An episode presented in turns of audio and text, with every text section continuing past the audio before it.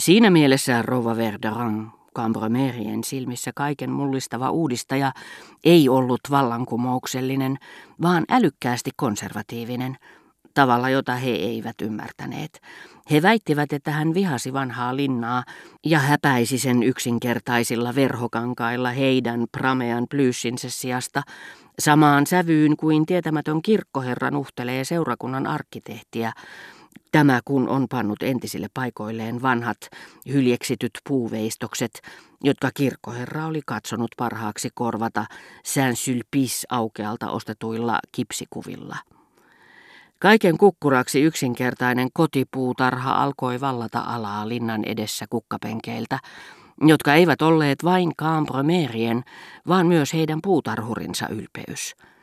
Tämä piti Cambromereja ainoina oikeina isäntinään, voihki Verderäänien ikeen alla, aivan kuin tiluksia olisi väliaikaisesti hallinnut valloittaja raakalaisjoukkoineen, ja kävi salaa tekemässä valituksia riistetylle omistajattarelle.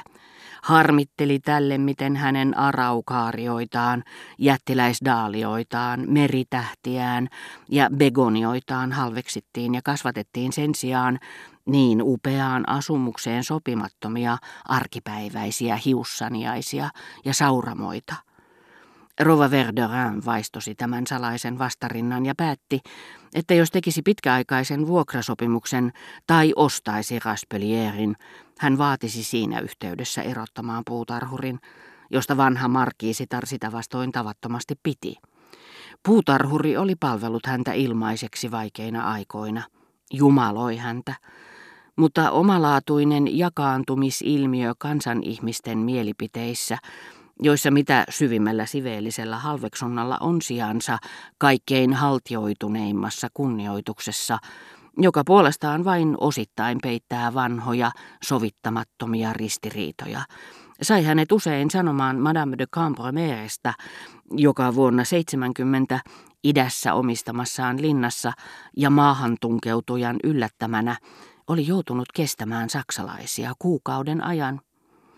Rouva Markiisitarta on paljon moitittu siitä, että hän oli sodan aikana saksalaisten puolella, jopa majoitti heitä luokseen. Toisenlaisena aikana sen olisi ymmärtänyt, mutta sota-aikana hänen ei olisi pitänyt. Se ei ollut oikein. Hän oli siis Markiisittarelle uskollinen kuolemaan saakka, palvoi hänen hyvyyttään, ja levitti käsitystä, että hän oli syyllistynyt petokseen. Rova Verderääniä kismitti, että Monsieur de Cambromer väitti tuntevansa niin hyvin Raspelierin. Kyllä teidän on täytynyt joitakin muutoksia täällä havaita. Otetaan nyt vaikka ne Barbediennen valtavat pronssirumilukset ja pienet hertaiset plyysituolit, jotka ensi töikseni toimitin Ullakolle, ja sekin on liian hyvä paikka niille. Annettuaan tämän happaman vastauksen Monsieur de Cambromerille, Rova Verderin tarjosi hänelle käsivartensa pöytään käydäkseen. Markiisi epäröi hetken. En kai minä sentään Monsieur de Charlyn edelle voi mennä, hän ajatteli. Mutta tultuaan siihen tulokseen, että paronin täytyi olla talossa vanha ystävä, koska hänelle ei annettu kunniapaikkaa, hän teki päätöksensä tarttui Rova Verderääniä käsipuolesta ja selitti, miten onnellinen oli päästyään tähän tuskulumiin.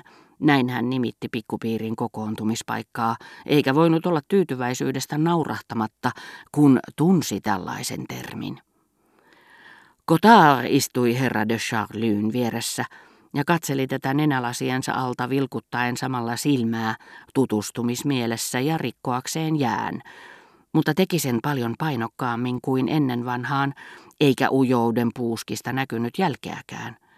Näitä hymyn terästämiä kutsuvia katseita eivät edes nenälasien kehykset pidätelleet. Ne tulvivat joka suuntaan. Paroni, joka herkästi näki kaltaisiaan kaikkialla, ei epäillyt hetkeäkään, etteikö Kotar olisi kuulunut joukkoon ja iskenyt hänelle merkitsevästi silmää. Siinä samassa hän antoi professorin tuta kalseuttaan. Homoseksuellithan halveksivat niitä, joita miellyttävät yhtä kiihkeästi kuin kosiskelevat niitä, jotka heitä miellyttävät. Sillä on yleisesti tunnettu tosiasia niin paljon ja valheellisesti kuin kaikki puhuvatkin kohtalon ikuisesti eväämästä ihanuudesta olla rakastettu, eikä tämä sääntö suinkaan koske vain Charlyn kaltaisia, että se, joka meitä rakastaa, ilman että häntä rakastamme, vaikuttaa meistä sietämättömältä. Enemmän kuin tästä henkilöstä, naisesta, josta sanomme, ettei hän rakasta meitä, vaan takertuu meihin, me pidämme kenestä tahansa toisesta, jolla ei ole hänen viehätysvoimaansa, ei hänen sulojaan eikä henkevyyttään. Niitä hän ei silmissämme takaisin saa, ennen kuin lakkaa rakastamasta meitä. Siinä mielessä voisi katsoa tämän yleisen säännön ilmenevän hassunkurisen siirtymän muodossa ärtymyksessä, jota homoseksuaalissa herättää häntä piirittävä ja hänelle epämieluisa mies. Mutta se on homoseksuellissa paljon voimakkaampi. Niinpä hän antaakin siinä, missä tavallinen mies yrittää kätkeä vastaavanlaiset tunteet, ärtymyksensä aiheuttavan armotta aistia sen, niin kuin ei varmasti antaisi naisen aistia sitä. Niin kuin ei esimerkiksi Monsieur de Charlie, Germantin ruhtinattaren, jonka intohimo kiusasi, mutta imarteli häntä. Mutta kun he näkevät toisessa miehessä heräävän tiettyjä haluja heitä itseään kohtaan, niin silloin joko kykenemättömyydessään ymmärtää, että ne ovat samoja kuin heidän omansa, tai muistaessaan, että tätä taipumusta, jota itse ihannoivat, sitä seuratessaan pidetään paheena, joko halusta puhdistautua järjestämällä kohtauksen silloin, kun sillä ei ole heille itselleen merkitystä, tai pelosta joutua ilmi, jota yhtäkkiä tuntevat, kun halu ei heitä enää kuljetakaan, silmät sidottuina varomattomuudesta toiseen, niin, tai raivosta, joutuessaan toisen kaksimielisen asenteen takia huonoon valoon, mihin eivät epäröisi, jos tämä toinen heitä miellyttäisi, häntä asenteellaan asettaa. Nämä, jotka eivät epäröi seurata nuorta miestä kilometrikaupalla, tuijottaa häntä teatterissa, vaikka hänellä olisi seurassaan ystäviä, joiden kanssa he ovat vaarassa riitaannuttaa hänet. Juuri näitten saattaa, jos vain joku toinen ja heille epämieluisa henkilö heitä katsoo, kuulla sanovan, hyvä herra, miksi te minua luulette?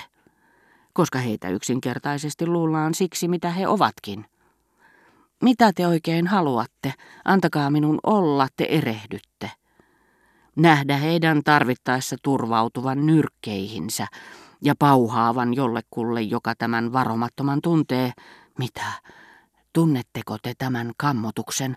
Hän katsoo teitä sillä tavalla, että kaikkea sitä näkeekin. Monsieur de Charlie ei mennyt niin pitkälle, ottipahan vain jäätävän ja loukkaantuneen ilmeen, niin kuin naiset, joita syyttä ja ennen kaikkea ne, joita syystä epäillään kevytkenkäisiksi. Sitä paitsi kaltaisensa seuraan jouduttuaan, homoseksuaali ei näe tässä ainoastaan omaa epämiellyttävää, mutta hengetöntä kuvaansa, joka korkeintaan voi haavoittaa hänen itserakkauttaan, vaan myös toisen, elävän, samassa hengessä toimivan itsensä, joka voi tuottaa hänelle kärsimyksiä rakkauden areenalla